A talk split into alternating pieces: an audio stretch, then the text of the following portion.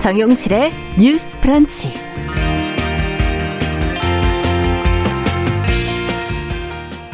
안녕하십니까. 홍소연입니다. 오는 6월부터 아동학대 범죄에 대한 양형 기준이 강화됩니다. 아동학대치사, 아동학대 살해죄 모두 징역 20년형 이상을 받게 될 수 있다고 하네요. 이 밖에도 아동학대 양형과 관련해 달라진 것들이 많다고 하는데 자세한 내용 알아봅니다. 날씨가 따뜻해지면서 자전거 많이들 타실 겁니다. 뭐 자전거, 에너지를 아끼고 환경 오염을 줄일 수 있는 친환경 교통수단으로 사랑받고 있지만 뭐 공공 자전거 정책이라든지 전용 도로 같은 이용 환경 참 이에 비해 부족하다는 평가가 나오고 있는데요. 관련 정책의 방향성 함께 생각해 보겠습니다. 3월 30일 수요일 정용실의 뉴스 브런치 문을 엽니다.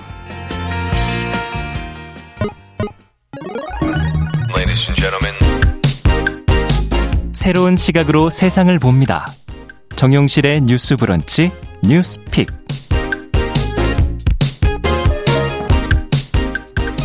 네, 정용실의 뉴스 브런치 자리를 비운 정용실 아나운서를 대신해서 진행을 맡은 아나운서 홍소연입니다. 제가 어, 얼마 전까지 빅데이터를 진행하면서 이웃한 프로라 좀 친숙하고 또 즐겨 듣는 기회가 있었는데 자 이제 청취자에서 진행자로 여러분과 함께하게 됐습니다. 네. 이틀 동안 잘 부탁드립니다. 첫 코너 뉴스픽 시작하겠습니다. 월요일과 수요일에 함께하는 두 분과 인사 나누죠. 전예현 우석대 개원 교수 안녕하세요. 안녕하세요. 전예현입니다. 네, 조으론 변호사 나와 계십니다. 안녕하세요. 네, 안녕하세요. 조으론 변호사입니다. 네, 앞서 말씀드린 대로 한달 전쯤 아동학대 범죄 양형 기준안 공청회 소식을 전해드렸었는데 양형 기준이 확정이 됐네요. 네, 그렇습니다. 네. 이제 아동학대 범죄가 이제 날로 증가하고 그 잔혹성에 대한 이야기가 계속해서 나왔는데요. 그 아동학대 범죄 관련해서 그 아동학대 범죄 그 군만을 위한 양형 기준이 정립이 되어 있지 않았습니다. 네. 그래서 이번에 양형위원회에서 양형 기준을 이번에 새로 신설을 하고 또 정리를 해서 결정을 했는데요. 그 내용은 한 세 가지 정도로 분류를 할 수 있을 것 음. 같아요. 일단 첫 번째가 이제 아동학대 범죄를 그 별도 대유형으로 이제 분류를 하면서 그동안 이제 별도로 양형 기준이 마련이 되어 있지 않았던 그런 범죄들이 있습니다.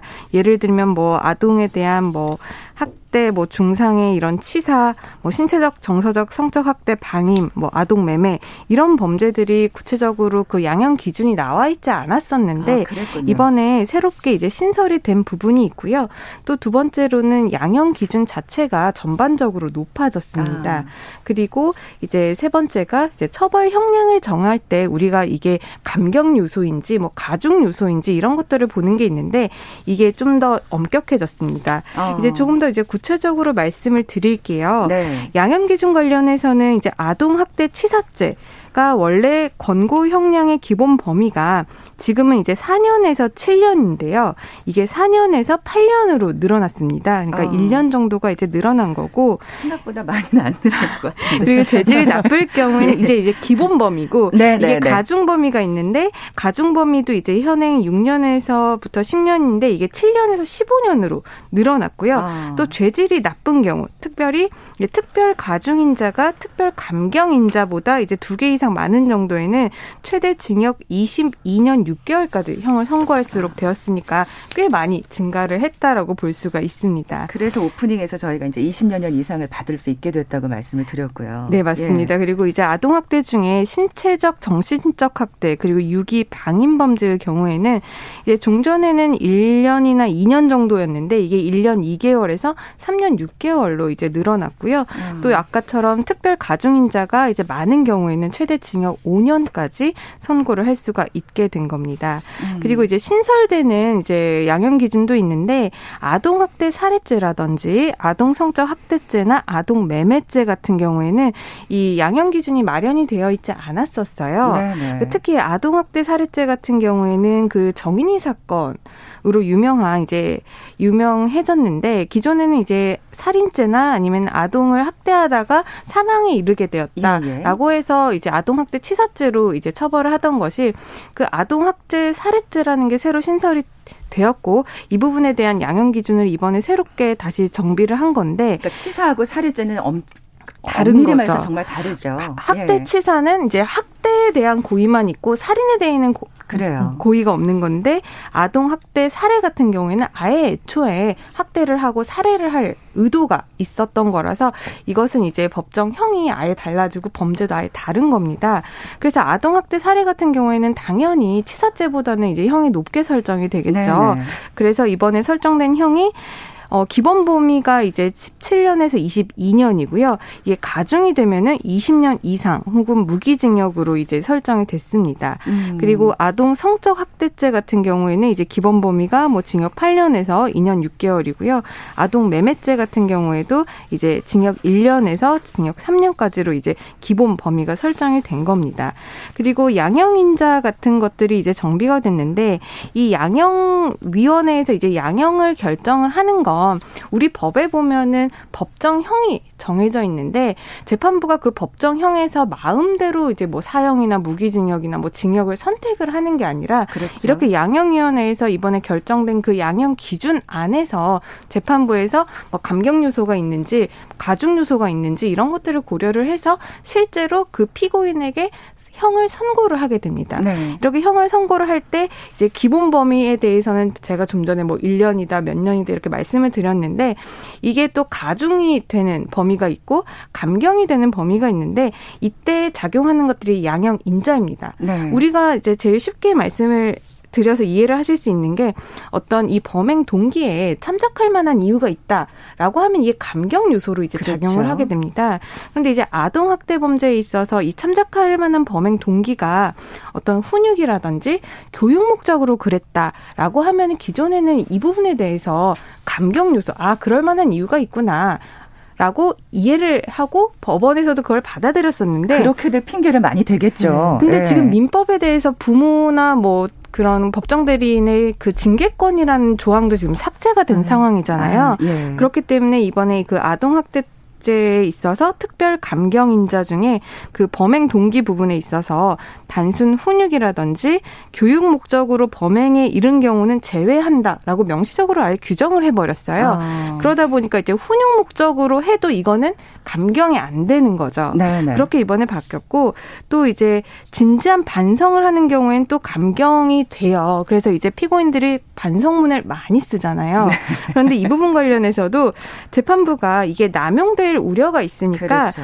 그 음. 구체적인 경위라든지 실제로 피해 회복을 했는지를 재판부에서 이제 직접 조사를 해서 진지한 반성이 실제 있는지 없는지 조사를 맞아요. 하게 한 거고요. 음.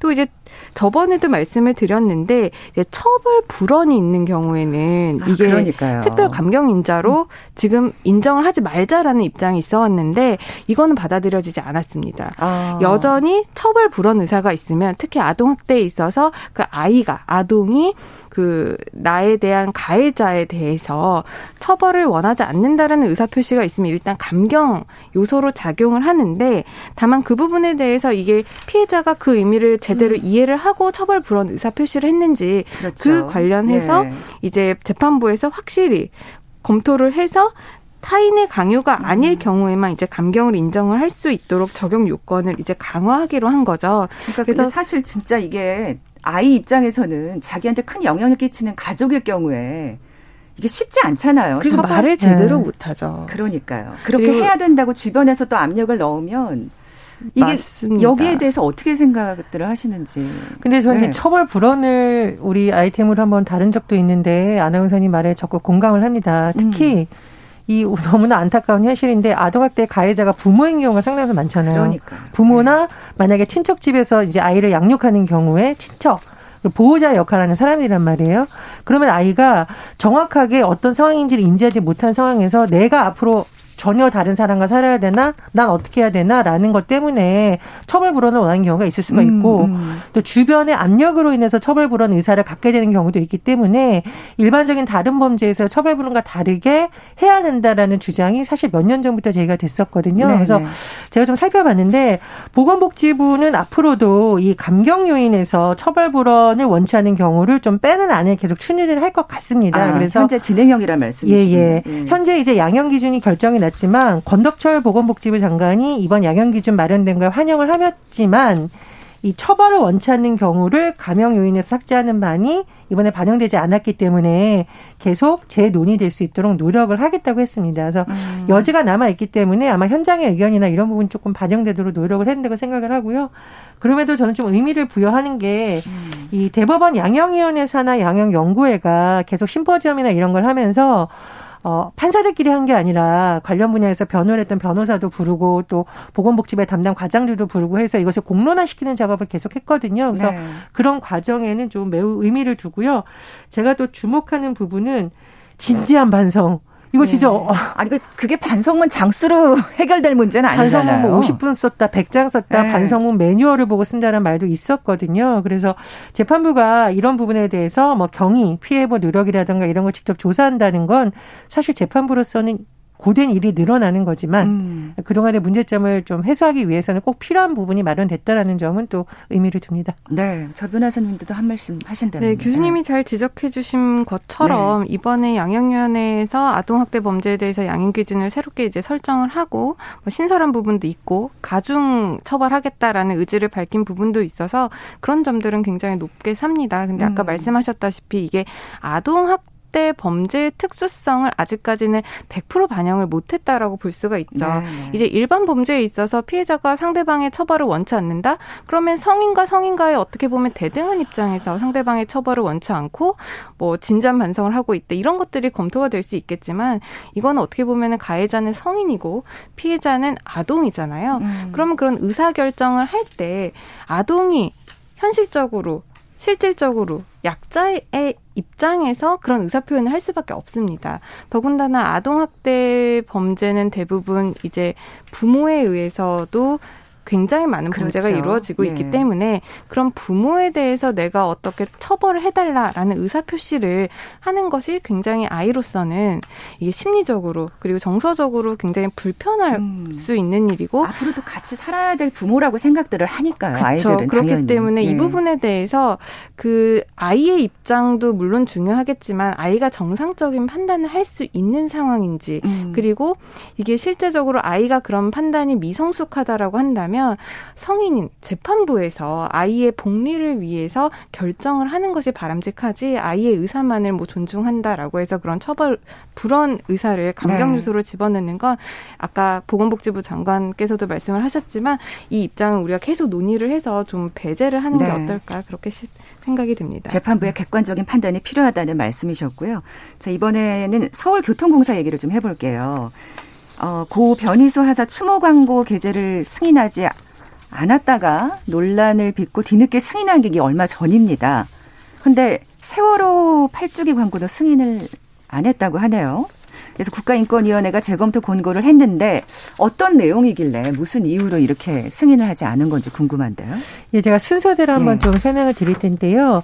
4.16 해외 연대에서 서울 지하철 3호선과 4호선에 세월호 8주기 추모 광고를 하겠다 이렇게 이제 알렸는데 이런 광고가 그냥 막 실리는 건 아니고 이건 일반적인 상품 광고로 분류되지가 않습니다. 네네. 그런데 네. 서울교통공사에서 여기에 대해서 뭐 힘이나 이런 걸 결쳐서 최고 결정을 했습니다. 그런데 만장일치로 승인을 불허했다. 외부 위원들이 그 이유를 뭐냐고 됐냐면 만장일치요. 네, 예. 정치적 주의 주장 정책이 표출되어 공사의 정치적 중립성에 방해가 될 소지가 있다라고 합니다. 어. 그런데 어, 다시 이사육 해외연대에서 이 부분에 대해서 문제 제기를 한 거예요. 그래서 국가인권위원회에 다시 이것을 진정을 제기를 하고 판단해달라고 하는 건데요. 인권위에서는 서울교통공사에 대해서 세월호 추모 광고 게재를 일단 불허했잖아요. 그런데 네. 이것을 다시 재검토하라 이렇게 권고한 상황입니다. 그래서 사실은 지금 말씀해 주셨듯이 서울교통공사 아 서울교통공사가 예전에 변희수 전 하사와 관련된 부분도 논란이 됐었고 이번에도 또 논란이 됐어서 이 부분이 이제 한 가지가 아니라 그럼 과연 도대체 우리가 공적인 장소로 볼 수 있는 이 지하철 그 구간에 의견 광고를 게시하는 기준은 무엇이어야 되며 음, 또 서울 교통공사가 지금 하고 있는 판단이 표현의 자유라든가 정치적 중립성에 있어서 과연 적정한 결정인가에 대한 논의가 논란으로 제기되고 있는 상황입니다. 아, 이런 걸 교통 서울 교통공사가 주관을 하고 있군요. 음.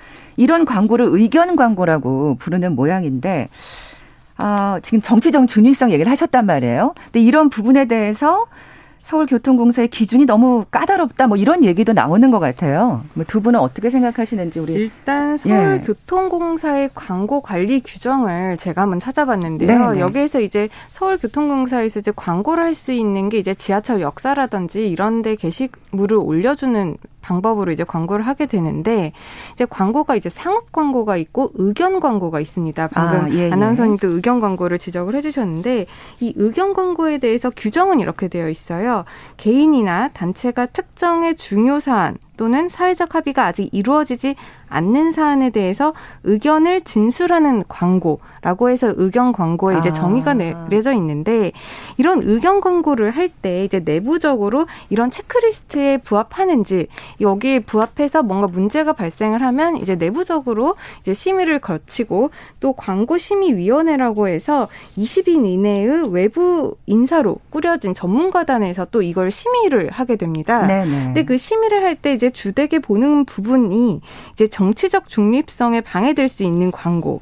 그리고 아까 우리 변희수 하사 사건에서도 봤지만 어떤 성차별이나 성역할 고정관념, 편견을 포함하고 있는가 이런 성별 영향 관련해서도 이제 체크리스트들이 있고요. 네. 또 이제 기존에는 의견이 대립해서 사회적인 합의가 이루어지지 않는 경우에도 이제 심의 사항으로 이제 되어 있습니다. 음. 이것을 이번에 그 서울교통공사에서 뭐 소송 등 분쟁이 있는 사항이라거나 공사의 중립성이나 어떤 공공성을 훼손할 만한 여지가 있는 그런 부분까지 추가를 한다고 했다가 그 인권위 내용과 이제 배치가 돼서 이제 이런 것들을 추가하지 않겠다고 했는데 어, 떻게 보면 기준이 굉장히 진짜 까다롭긴 하네요. 까다롭긴 한데요. 네. 제가 봤을 때 이게 되게 모호한 것 자의적, 같아요. 자의적 기준 자의적 기준이 될 수가 네. 있습니다. 그러니까 물론 외부 인사들로 구성된 그 전문가단에서 이걸 이제 심의하게 되는데 일단 기준 자체가 정치적 중립성.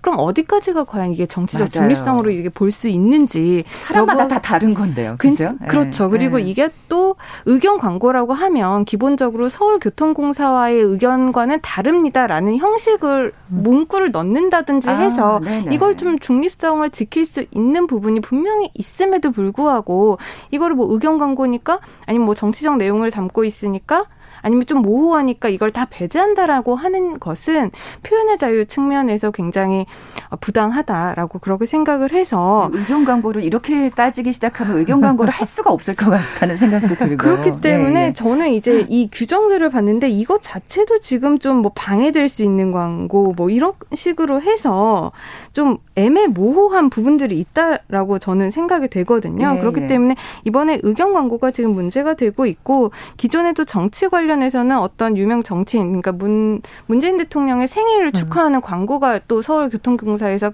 그렇게 광고를 한 적이 있어서 이게 음. 또 정치적 중립성과 맞물려서 또 문제가 어. 있냐 없냐 이것 갖고도 굉장히 의견들이 분분했었거든요. 그랬군요. 그렇기 때문에 이번 기회를 통해서라도 이 의견 광고에 대해서 그리고 정치적 중립성, 뭐 공공성 이런 부분에 대해서 어떤 기준을 좀 더 구체적으로 명확히 음. 세우고 그런 아니면 아까 말씀드린 그 공사 측에서 이거는 의견 광고이다. 이런 식으로 문구를 넣어서 네네. 좀 중립성을 지킬 수 있는 구체적인 다른 방안을 모색을 해보는 기회를 삼는 것이 어떨지 그런 생각을 해봅니다. 네, 그 아이디어 괜찮네요. 뭐 우리 방송사도 그렇거든요. 어떤 사람 인터뷰하고 이건 방송사 입장과 네. 다를 수 있습니다라고 자막 넣는 경우 많거든요.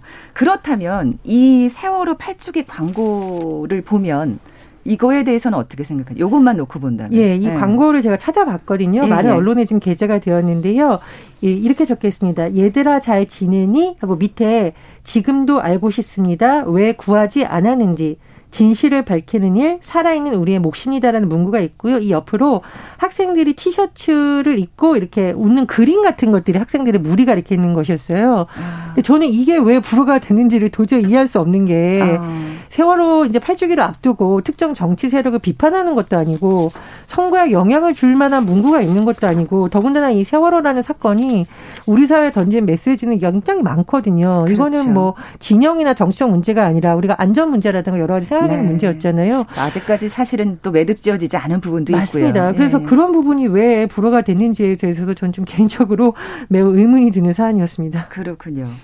어, 조 변호사님은 어떻게 네, 생각하세요? 저도 교수님 의견이랑 음. 비슷한 부분이 있는데요. 일단 세월호 사건 어떻게 보면은 어떤 정치적인 편향을 가지고 있다라고 볼 그런 청취자분들도 계실 겁니다. 네, 그런데 네. 아까 말씀드렸다시피 이게 그 공사 측에서의 어떤 정치적 중립성을 해칠 수 있는 부분인가? 그 부분과 관련해서는 아까도 말씀드린 구체적인 대안이 있을 수도 있고요.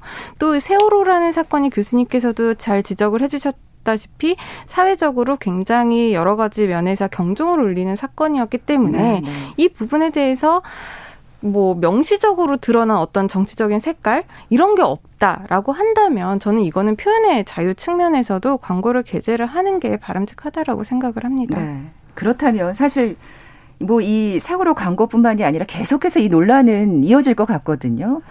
그런데 이제 네. 예, 의견 광고에 대한 심의 자체를 이제 변호사님도 저도 부정하는 건 아니에요. 네, 네. 왜냐하면 공적인 공간인데 지하철이 음. 거기에 만약 뭐 차별을 조장한다던가 특정인을 과하게 비난하는 어떤 글이 실리는 건 당연히 심의를 해야겠죠. 그렇기 때문에 여러 가지 기준을 만드는 건 좋은데 변호사님께서 말씀하셨을 때 이 기준이 이미 국가인권위에서 여러 번 지적을 받은 바가 있다라는 겁니다. 네네. 네. 너무 자의적으로 해석돼서 표현의 자유를 침해하거나 이런 문제가 일어날 소지가 있다면 지금이라도 다시 기준을 재검토하는 것이 필요하다라고 생각을 하고요.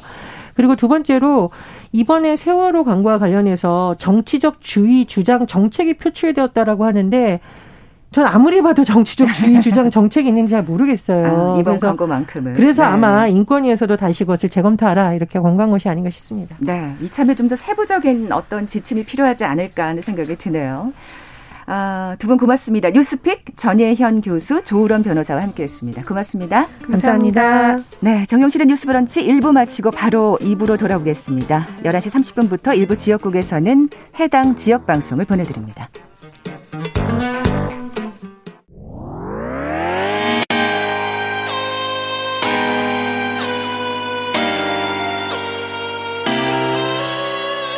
어떤 사람들은 삼루에서 태어났으면서 자신이 삼루타를 친 것처럼 생각하며 살아간다라는 음. 말이 있어요. 3분 즉석카레 만들듯이 법안을 뚝딱뚝딱 잘 만들어내시는 분들이 왜 여기에 대해서는 음. 이렇게 직무유기를 하고 있을까 그런 문제가 들고 따끔하게 이 예. 여성 팬티에 달려있는 정체불명, 의미불명의 리본에 대해서 생각을 하게 됩니다. 도대체 이 아이는 왜 있는가? 경쾌하게. 정말 그런가요? 외신도 당황한 거죠. 이 사건을 보고 예. 도대체 한국에서 무슨 일이 벌어지고 있는 거냐. 음. 이거 한국의 성보수주의 때문 아니냐. 할 말은 하면서 같이 고민해보겠습니다. 고민해보겠습니다. 세상을 보는 따뜻한 시선. 정용실의 뉴스 브런치. 네, 필환경 시대를 맞아서 기후변화의 심각성을 되새기고 환경 이슈를 알아보는 시간이죠. 환경하자. 서울 환경운동연합 최화영 활동가 전화로 연결돼 있습니다. 안녕하십니까? 네, 안녕하세요. 네. 오늘 뭐 오프닝에서 말씀드렸다시피 자전거에 관련된 얘기 나눈다고요. 네, 맞습니다. 네. 어, 네, 아직 좀 날씨가 쌀쌀한 감이 있긴 한데, 그래도 이제 날씨도 많이 따뜻해지고. 네, 낮엔 괜찮아요. 네, 네. 길어지고 하면서 좀 자전거 타기 좋은 날씨가 됐더라고요. 예, 예. 네, 그래서 오늘 이제 자전거 중에서도 좀 공공자전거를 중심으로 한번 이야기해 보려고 합니다. 공공자전거. 네. 예, 요즘 진짜 따릉이 타는 분들 많이 보이더라고요. 그러니까 그만큼 자전거 인구가 늘었다는 얘기겠죠? 네, 맞습니다. 어, 2017년 한국교통연구원의 통계만 봐도 이제 한국의 자전거 인구는 1,440만을 넘어섰다는 내용이 있고, 아. 네, 또 그 중에서도 330만 명은 매일매일 자전거를 이용하고 있다고 합니다. 아, 이 정도인 줄은 몰랐어요. 네. 네, 그리고 또 이게 또 단순히 자전거 가 인기가 많아졌다기보다는 상황적인 요인도 조금 있는데요. 네. 어, 코로나로 인해서 좀 안전한 비대면 이용 수단으로 이제 각광을 받으면서 아하. 네 그래서 이용이 급증하기도 했었고 또 요즘 국제 유가가 엄청 폭등을 했잖아요. 아 이거 그렇죠. 네 그래서 이제 기름값 부담 때문에 자전거를 타야겠다 하면서 찾는 분들도 찾는 분들도 늘어나고 있습니다. 그렇군요. 네, 또 어, 대표적으로 이제 서울시 공공자전거 따릉이를 살펴보면은 정말 인구가 많이 늘었다는 걸 확인할 수 있는데 이제 2015년에 도입되어서 현재 도입 8년째가 되었는데 이제 누적 이용 건수는 벌써 9천만 건을 넘겼고요. 아. 네, 그래서 올해 상반기 안에 1억 건을 돌파할 것으로 예상하고 있습니다. 네, 1억 건. 야, 엄청나네요. 네. 이 자전거 이용자가 이렇게 많은데 이제 오늘 우리가 짚어봐야 될 내용은 예, 그에 발맞춰서 자전거 이용 환경이 나아지고 있는가잖아요. 네. 예. 어, 사실 이게 자전거 에 관해서 계속 꾸준히 문제로 지적되어 왔던 부분이 자전거 도로가 부족하다는 네, 점이 네. 계속 네, 언급이 되어 왔었는데 이제 2020년 기준으로 서울시 전체 자전거 도로가 한 1258km 정도 되거든요. 근데 그 중에서 자전거만 이용할 수 있는 자전거 전용 도로 비율이 이제 182km로 한 비율로 따지면 14% 아. 정도밖에 네, 되지 않습니다. 예, 예. 네, 이게 전국 평균으로 봤을 때도 한 보통 25% 정도는 되는데 그거에 비해서도 아직 서울 자전거 도로는 굉장히 네, 낮은 편인 거죠. 네네. 네, 또 법적 지위랑 이제 실제 이용 환경의 차이도 조금 있을 것 같은데 사실 자전거는 도로교통법상 도로교통법상으로 차로 분류가 되어서 어, 차, 차로로 달려야 하는데 또 자전거 도로를 보면은 도로가 보행로랑 같이 있는 자전거 보행자 겸용도로 비율이 70% 이상입니다. 어, 맞아요, 맞아요. 네, 네, 그래서 우리가 자전거를 상상할 때도 뭔가 차도에서 달리는 모습보다는 이제 보행자랑 같이 있는 그림이 조금 더 익숙하기도 하고요. 그래요. 네, 또 사실 어그 이 차로는 굉장히 넓은데 이제 보, 그거에 비해서 좁은 보행로를 두고 또 이거를 반으로 갈라서 자전거 도로를 만드는 상황이 참 아이러니하다고 느끼기도 했었습니다. 아니 근데 저만 해도 지금 떠올려 보니까 이렇게 막 차로로 다니는 자전거를 볼 때, 어, 어, 위험하다. 이런 생각을 자연스럽게 하게 되거든요. 네, 그쵸. 아무래도. 그게, 그게 익숙한 현실인 거죠. 그죠? 네. 그래서 예, 예. 어떤 분들은 이거 보고, 이제 보행자랑 자전거가 도로를 두고 싸운 게 참 을들의 전쟁 같다라는 표현도 하시더라고요. 예, 예. 네, 그래서 뭐 버스 광고나 이런 데서도 자전거는 보행로가 아닌 도로로 나가주세요 하는 광고도 아, 많은데, 예, 예. 이제 막상 이제 차로로 나가게 되면 말씀해 주신 것처럼 너무 차들이 쌩쌩 지나다니고 하다 보니까, 네, 여전히 아. 그러기가 좀 쉽지 않은 환경이긴 합니다. 이게 현실이군요. 예. 근데 진짜 이게 자전거 전용 도로를 늘리자. 아, 이게 다 돈으로 직결되는 거잖아요. 예산이 많이 필요할 텐데, 예. 네, 맞습니다. 어, 그렇지만 이제 아직까지 자전거 관련 예산도 굉장히 좀 적은 편인데요. 아, 예, 예. 네, 네, 서울시 기준으로 좀 살펴보면은 전체 교통 예산에서 자전거 예산이 차지하는 비율은 1.4% 정도밖에 안 돼서 네, 굉장히 아, 낮아요. 네. 네, 그래서 이걸 조금 더 구체적으로 들여다보면은, 어, 2021년에 서울시 자전거 관련 예산은 450억 정도였었는데 그래도 10년 전과 비교하면은 이제 10배 정도로 증가한 편이거든요. 아. 네, 근데 공공자전거 이 따릉이 운영 예산을 제외하면 이제 한 3배 정도 증가를 했고 또 그 중에서도 공공자전거 예산이 거의 70%로 많은 부분을 차지하고 있습니다. 음.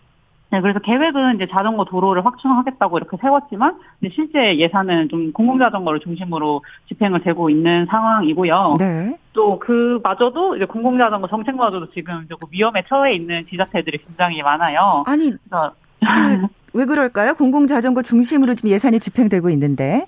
그렇죠. 네. 그, 런데도 이제 막 올해 초만 해도 따릉이가 막 적자 문제가 엄청 많이 대두가 됐었어요. 아. 막, 네, 뭐 따릉이 적자가 100억이 났다 이러면서 기사가 되게 많이 났었는데 그거에 더해서 또 올해 2022년에 신규 따릉이 도입 예산이 좀 책정이 되지 않아가지고 논란이 됐었거든요. 아. 네, 그래서 오세훈 서울시 시장이 그런 거 아니다 하면서 직접 해명하기도 했었고 네, 서울시만 해도 이런 상황이고 뭐 안산시 페달로나 고양시 티프틴 이런 데에는 이미 공공자 자전거 사업이 종료된 곳도 있어요. 아, 이건 사실 적자 문제를 논할 건 아닌 것 같은데 좀 아쉽네요. 예. 네, 그래서 이렇게 또 공공자전거가 사라지면 그 자리를 또 민간 공유 자전거가 그 자리를 대체하게 되는데 이거의 가장 큰 문제는 아무래도 가격적인 부분이 제일 그렇죠. 크거든요. 음. 네. 그래서 공공자전거는 하루 종일 이용해도 뭐 천 원 정도면 이용할 수 있는 것에 비해서 이제 민간 공유 자전거는 한 시간 이용 비용만 거의 9천 원 원에 달하거든요. 아유, 이건 엄청난 차인데요. 네, 그렇죠. 네, 근데 이렇게 되면은 그, 어, 뭐 자전거를 우리 이용하라는 거야 말라는 거야 볼멘 소리가 나올 것 같고 뭐 자연스럽게 타지 않는 사람들도 생길 것 같고요. 네, 네, 그렇습니다. 네, 저희가 예전 2020년에 서울환경연합이 자전거 이용자 대상으로 설문조사를 했을 때도 교통비 절약을 위해서 자전거를 이용하는 분들이 굉장히 많으셨거든요. 네. 근데 네, 이렇게 가격이 비싸지면 자전거의 큰 이점이었던 이제 가격 경쟁력이 사라지게 되는 거죠.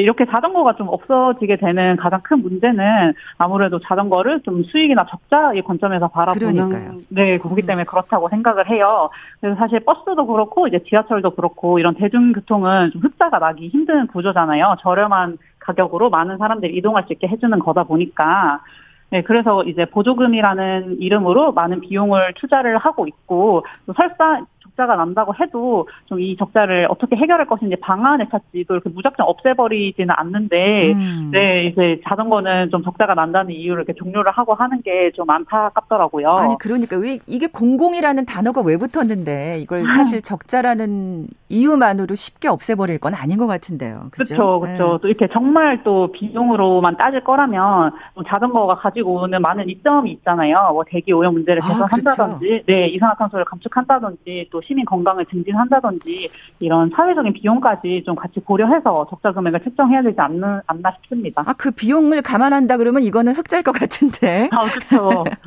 앞으로 자전거 정책 그러면 어떻게 나아가야 한다고 보십니까? 어, 일단은 지자체 의 공공 자전거를, 공공 자전거 소개, 소개를 보면은 이 도입하는 목적에 공통적으로 환경 문제를 개선하고 또 자전거 이용을 활성화하고 자전거를 생활 교통화 하겠다는 내용이 있는데 이것처럼 목적에 주목할 필요가 있을 것 같습니다. 음. 네, 말씀하신 것처럼 또 자전거 사업은 수입을 내기 위한 사업이 아니고 네. 시민의 이동권을 보장하고 또 저렴한 가격으로 이동할 때 이동할 수 있게 해주는 수단이기 때문에 기본적인 이동권을 보장한다는 관점에서 바라봐야 할 것 같고요. 네, 예전에는 좀 교통권 이런 복지 차원에서 인식되었다면 이제는 좀 모든 시민이 이동의 자유를 누릴 수 있는 기본권 측면에서 바라보고 정책이 만들어져야 할 것 같습니다. 아 기본권 측면, 예 정말 예.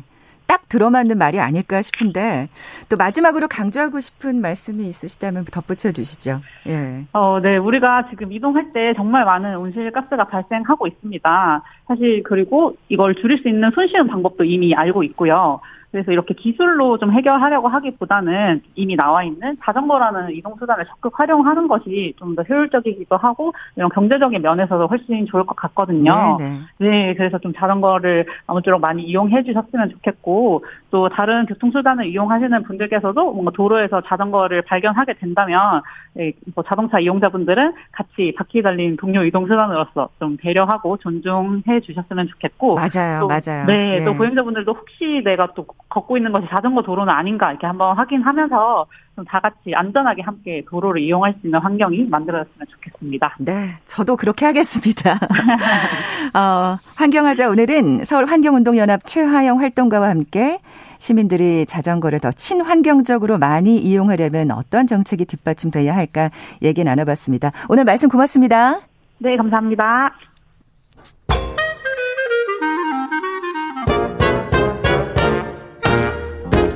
모두가 행복한 미래 정용실의 뉴스 브런치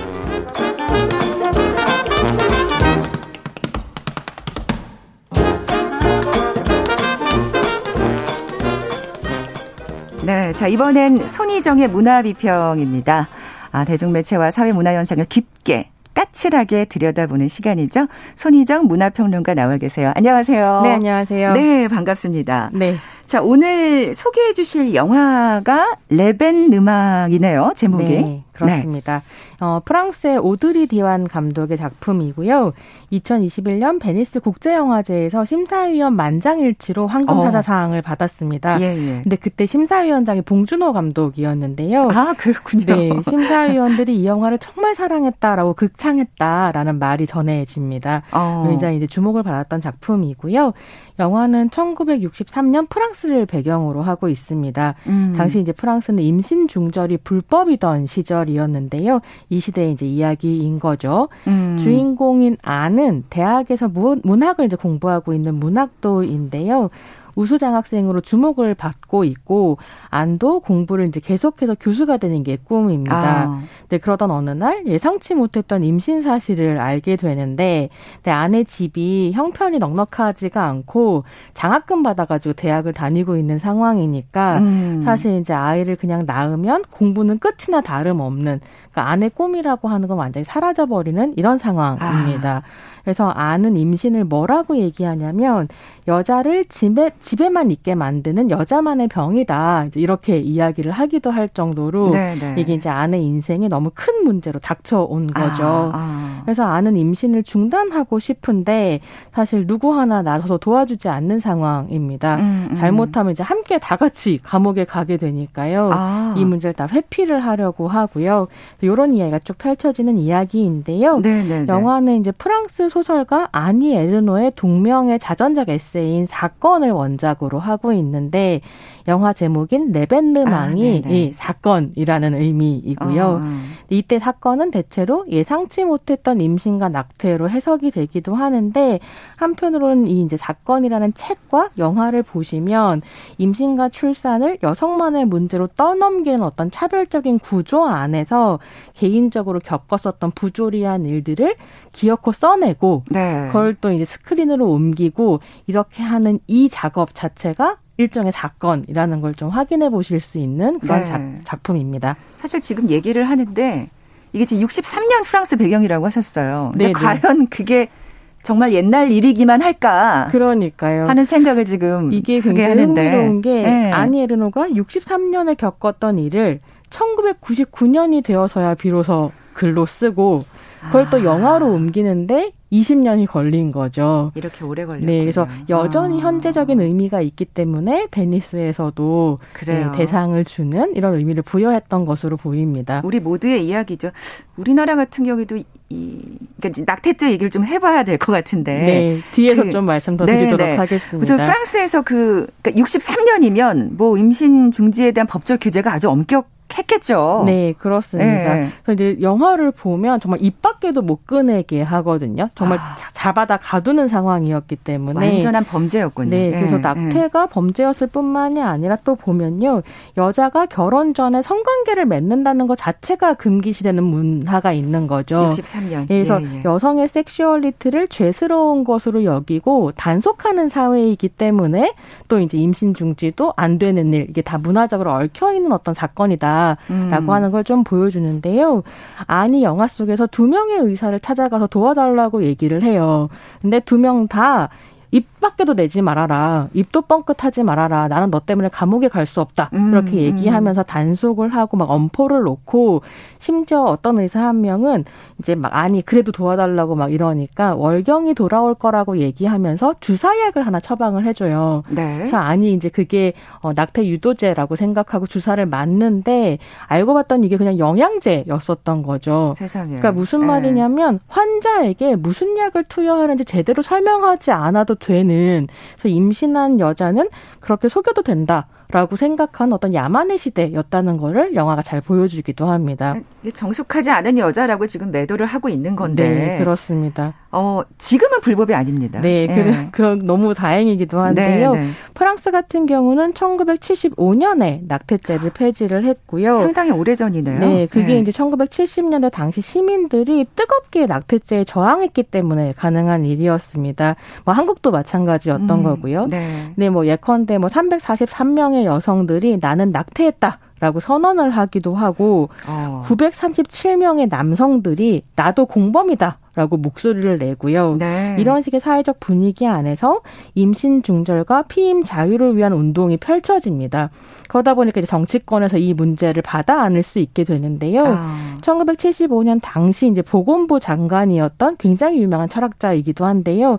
시몬 베유가 장관이 돼서 임신 10주 이내에 임신 중지를 합법화하는 배유법을 제정을 하면서 낙태죄가 폐지가 됩니다. 근데 정말로 중요한 건 뭐냐면 프랑스 정부 같은 경우에는 그렇게 뭐 법 하나 만들어 놓고 끝난 게 아니라 그 이후로 국민의 성적 권리와 재생산권을 확장시키는 방향으로 꾸준히 관련 법률들을 이제 개정하고 보완해 오고 있는 중이거든요. 아, 그래서 현재 프랑스 같은 경우는 임신 중지가 합법화된 나라입니다. 네네. 근데 이게 이제 한국 같은 경우는 낙태죄가 폐지가, 폐지가 되면서 2019년인가요? 그죠? 네, 그때 이제 네. 헌재에서 어, 헌법 불합치 판결을 내고 작년에 완전히 폐지가 됐는데요. 이것 이런 상황은 한국 같은 경우는 비범죄화된 거고요. 그러니까 처벌을 하지 않는 상황이고 프랑스처럼 합법화한다는 건 어떤 거냐면 국민의 안전과 건강, 선택권 등을 고려해서 제도적으로 정비를 하는 일을 의미를 합니다. 네. 그래서 뭐 프랑스 같은 경우에는 임신 중절 시술에 건강보험이 적용이 되고요. 사후 피임약 구매를 굉장히 용이하게 만들었고 또 한편으로 더 정말 중요한 건 뭐냐면 포괄적인 성교육을 강화해서 국민이 원치 않는 임신을 하지 않도록 예방하는 이런 이제 작업들을 계속 하고 있습니다. 아. 그래서 궁극적으로는 임신 중절을 줄이는 것이 국가의 목표이기도 하고 그러기 위해서는 그저 단속하는 게 문제가 아니라 근본적인 네, 문제부터 네, 피임이나 네. 성적 권리에 대한 제대로 된 교육이 필요하다라는 생각 안에서 이제 이런 과정들이 계속 이어져 오고 있습니다. 그래서 아르헨티나 같은 경우에 이런 말이 있다고 해요. 부자는 낙태를 하고 가난한 사람은 죽는다. 라는 말이 있는데요. 네, 네. 이건 무슨 말이냐면 임신 중지에 접근할 수 있고 성교육에 접근할 수 있는 이런 것이 계급 차도 있고 지역 차도 있다. 는 음, 거죠. 음, 음. 그래서 사실 국가가 해야 될 일은 이런 격차들을 줄여가는 이다라고 하는 걸 좀 보여주는 케이스라고 할 수 있겠습니다. 그렇군요. 어, 다시 영화 얘기를 조금 해볼게요. 네. 어, 이 영화의 시선은 그렇다면 임신 또 이를 중지하는 일, 여성의 몸에 대해서 어떻게 얘기하고 있는지 궁금하네요. 네. 영화 네. 같은 경우에는 임신과 임신 중지가 오롯이 여성의 문제로만 여겨지던 이제 1960년대 프랑스 상황을 좀 비판적으로 바라보면서 이게 단순히 여성의 선택권이나 뭐 태아의 생명권을 대립시키는 이런 이분법적인 것이 아니라 이 모든 일이 여성의 삶 안에서 여성의 몸 안에서 벌어진다라고 하는 걸 좀 정확하게 보여주는 작품이기도 한데요. 예, 이게 이제 예. 아까 뭐 베니 스에서 상을 받았다라고 말씀을 드리기도 했지만 영화 전문가들 사이에서 굉장히 사랑받는 작품 주목받은 작품이기도 하거든요. 예, 예. 근데 그건 다루고 있는 주제 의식이 현재적이기 때문일 뿐만이 아니라 그 주제를 다루는 그 형식 자체, 영화적인 형식 자체가 굉장히 뛰어나기 때문입니다. 아. 영화 굉장히 흥미로운 게 한 100분 정도인데요. 이 100분 정도의 시간이 흘러가는 동안 안의 의식과 무관한 장면이 한 장면도 나오지 않습니다. 아. 그러니까 영화 장면이 모든 게 아니 듣는 것, 아니 보는 것, 아니 느끼는 것만을 재현하거든요. 그렇게 어떻게 보면 굉장히 포커스를 맞추는 네, 거네요. 그래서 음. 안 카메라가 계속 안을 쫓아다니면서 안에 그몇 주간의 시간 을 이제 보여주는 이렇게 이제 구성이 되어 있고요. 그래서 이제 영화 언어 중에 논 디제틱 사운드라는 게 있어요. 이 뭐냐면 영화 음악 사운드 트랙처럼 주인공한테는 들리지 않고 관객들한테만 들리는 소, 리들이 있거든요. 네네. 근데 이 영화에는 그런 소리가 거의 등장하지 않습니다. 철저히 안의 네. 시선으로. 네. 그래서 어. 안의 마음을 완전히 느끼게 하고 또 이제 이 영화에서 가장 많이 언급되는 게 이 영화의 화면비가 1.37대 1이에요. 보통 이제 우리가 극장에 가서 보는 건 1.85대 1이거나 2.35대 1이어서 가로가 되게 넓고 어, 그렇죠. 세로가 짧은 예, 예. 편이거든요. 예.